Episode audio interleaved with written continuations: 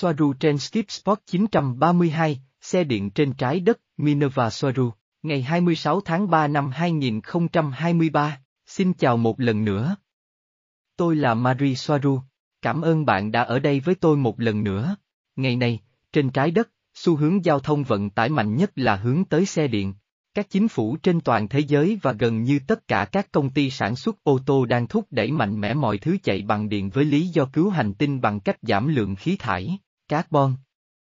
Với điều đó, sử dụng quan niệm tôn trọng và bảo tồn thiên nhiên mà không ai có thể phủ nhận là điều tốt, như một cái cớ thao túng, để mọi người từ bỏ tất cả các loại động cơ đốt trong và cuối cùng chấp nhận mọi thứ chạy bằng điện.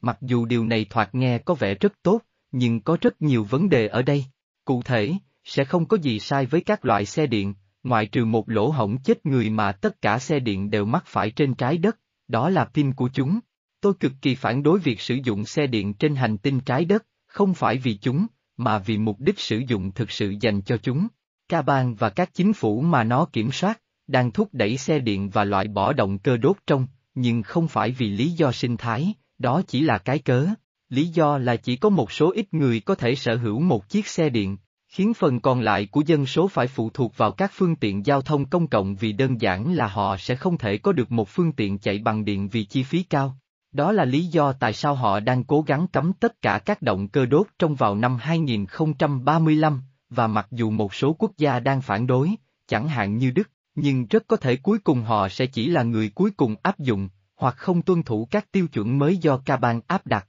Vấn đề chính với xe điện là đơn giản là chúng quá đắt để có thể tiếp cận được với đông đảo công chúng hơn, vì chỉ những người giàu mới có thể mua được chúng, và những người dân từ trung bình đến nghèo chỉ có thể sử dụng xe động cơ đốt trong của họ càng lâu càng tốt, hoặc lựa chọn mua một chiếc xe điện chất lượng thấp sẽ không tồn tại được lâu và sẽ gần như không thể sửa chữa nếu nó bị hỏng. Điều này đưa chúng ta đến một vấn đề khác, mặc dù có thể thay thế các bộ pin của xe điện, nhưng chúng đắt đến mức đơn giản là mua một chiếc xe điện hoàn toàn mới sẽ tiết kiệm chi phí hơn. Cùng với đó, số lượng phương tiện loại này bị bỏ mục nát tại các bãi phế liệu đang tăng lên theo cấp số nhân, và điều này có thể thấy rất nhiều ở các quốc gia công nghiệp đã áp dụng rộng rãi xe điện trước phương Tây, và ví dụ điển hình nhất cho điều này là Trung Quốc, nơi bạn có thể tìm thấy hàng nghìn hàng vạn chiếc xe điện hỏng hóc vô dụng, xếp chồng lên nhau và bị bỏ hoang, chiếm nhiều hecta đất. Và khi những phương tiện đó bị bỏ ngoài trời, nhiều bộ phận của chúng, đặc biệt là các hóa chất trong bộ pin,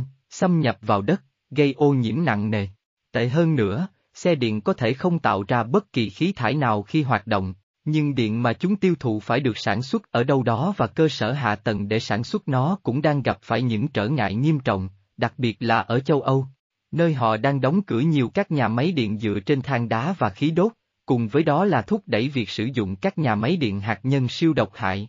Mặc dù chúng tôi biết rằng chúng, nhà máy điện hạt nhân, không thực sự tạo ra tất cả năng lượng mà đáng lẽ chúng phải tạo ra, vì chúng là các nhà máy khai thác địa hình và chỉ tạo ra một phần nhỏ điện năng khi ở chế độ nhàn rỗi, khi không khai thác địa hình. Với điều này hạn chế lượng điện có sẵn cho công chúng, bởi vì cái gọi là các nguồn phát điện thay thế khác, chẳng hạn như năng lượng gió, hoặc năng lượng mặt trời, tạo ra một lượng điện rất nhỏ, đến nay vẫn chưa đủ để đáp ứng nhu cầu thực tế của thế giới, và cũng không hiệu quả về mặt chi phí, khiến chúng trở thành một cái cớ khác để thúc đẩy các chương trình nghị sự. Tôi không nghi ngờ gì về việc năng lượng mặt trời có thể hữu ích ở một số nơi trên thế giới nhưng ở quy mô nhỏ và sử dụng trong gia đình, nhưng nó vô cùng kém hiệu quả ở quy mô lưới điện quốc gia, và một máy phát điện từ gió. Tất cả những gì chúng đang làm là giết một số lượng cực lớn các loài chim và ở quy mô diệt chủng. Vậy đâu là hệ sinh thái xe điện đang được tuyên bố là sẽ cung cấp cho nhân loại? Cuối cùng,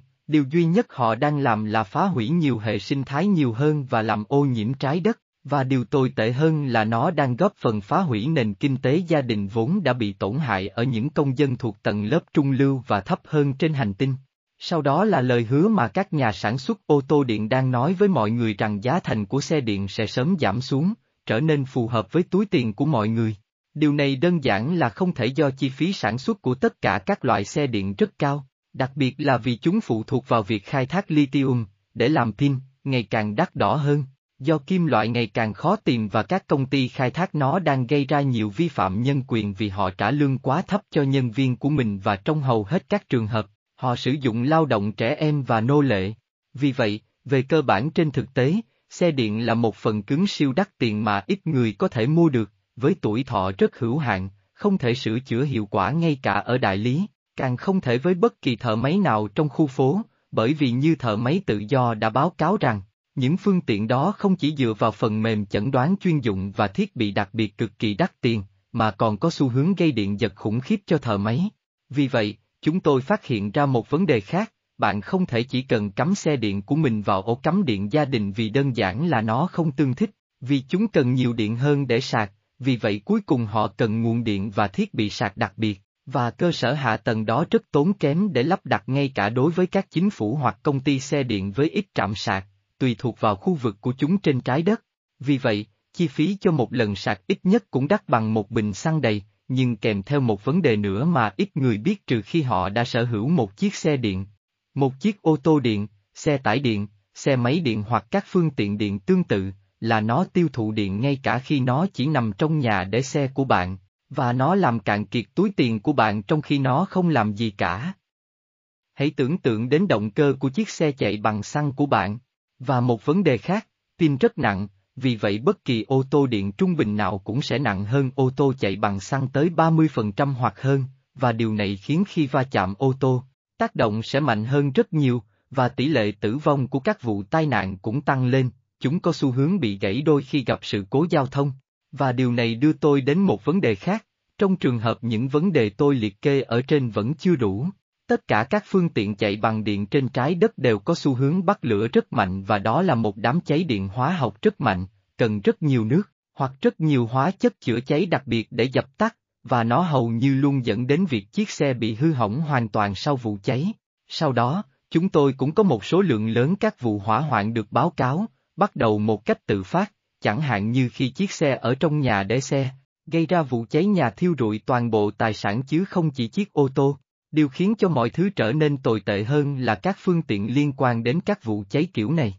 cũng có xu hướng gây ra hỏa hoạn lại thậm chí hàng tuần hoặc hàng tháng sau khi nó bị bỏ mục nát trong bãi phế liệu, đồng thời làm ô nhiễm môi trường nhiều hơn. Tôi biết đã có những cải tiến đối với các hệ thống, nhưng tôi thấy chúng vẫn chưa đủ và luôn chống lại tầng lớp trung lưu và tầng lớp thấp trong nền kinh tế. Ví dụ như ở Trung Quốc, họ đã triển khai một hệ thống mà thay vì sạc lại một chiếc xe điện, Họ chỉ đơn giản là chạy đến một trạm đặc biệt nơi bộ pin của nó được tháo ra khỏi gầm xe và thay thế bằng một bộ pin mới đã được sạc đầy. Trong khoảng thời gian tương đương với thời gian bạn đổ đầy bình xăng cho ô tô. Vấn đề đầu tiên tôi thấy ở đây là hệ thống đó chưa được sử dụng rộng rãi nên hầu hết các nhà sản xuất xe điện vẫn sử dụng hệ thống sạc thông thường. Tôi biết xe điện có thể nhanh hơn xe chạy xăng do mô men xoắn cực lớn mà chúng tạo ra, nhưng trừ khi bạn luôn chạy đua, điều đó không có nghĩa là chúng tốt hơn. Nhưng vấn đề lớn nhất mà tôi thấy với xe điện trên trái đất là chúng đang được sử dụng như một chương trình kiểm soát, khiến phần lớn dân số loài người không có phương tiện giao thông cá nhân của riêng họ,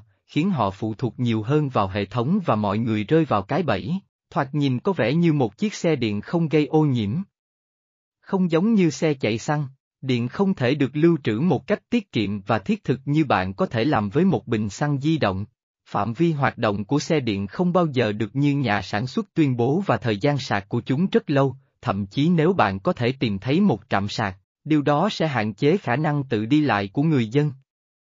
Và nếu chính phủ muốn, họ có thể chỉ cần tắt lưới điện để hàng nghìn phương tiện điện không hoạt động và điều tồi tệ hơn. Khi các phương tiện điện đã được sạc đầy và chúng phụ thuộc vào công nghệ máy tính kỹ thuật số, và mọi thứ được kết nối với web, sử dụng cái gọi là Internet vạn vật, Chính phủ có thể tắt bất kỳ phương tiện điện cụ thể nào, và cùng với nó hạn chế khả năng di chuyển của công dân mà họ muốn kiểm soát. Đây là trường hợp của bất kỳ ai không tuân thủ các biện pháp và áp đặt chuyên chế của họ, cũng như những người có tư tưởng tự do và bất kỳ ai khác mà họ cho là không mong muốn. Áp đặt xe điện cho người dân sử dụng hệ sinh thái như một cái cớ chỉ là một chương trình kiểm soát khác. Một điểm khác là nhiều người được gọi là chuyên gia trên trái đất đang tuyên bố rằng ngay cả những chiếc xe điện tốt nhất cũng chỉ đi được một phần ba tổng quãng đường mà một chiếc xe động cơ đốt trong có thể đi trước khi hết tuổi thọ sử dụng. Động cơ xăng không phải là vấn đề lớn đối với trái đất, xe điện nguy hiểm hơn nhiều và gây ra nhiều thiệt hại hơn cho hành tinh và túi tiền của người dân trên thế giới. Cái gọi là nhiên liệu hóa thạch hoàn toàn không phải là hóa thạch, Dầu mỏ hay dầu thô là một loại khoáng chất được tạo ra trong vỏ trái đất và nó luôn được tái tạo. Nó không thiếu hụt và đây là một chủ đề cho một video trong tương lai. Trên trái đất, vào thời điểm này, với sự kiểm soát của ca bang và mọi thứ khác đang diễn ra, xe điện không phải là con đường đúng đắn, không phải là cách để bảo vệ hệ sinh thái. Cảm ơn bạn rất nhiều vì đã xem video của tôi và đã đăng ký kênh. Với nhiều tình yêu, Marie Soaru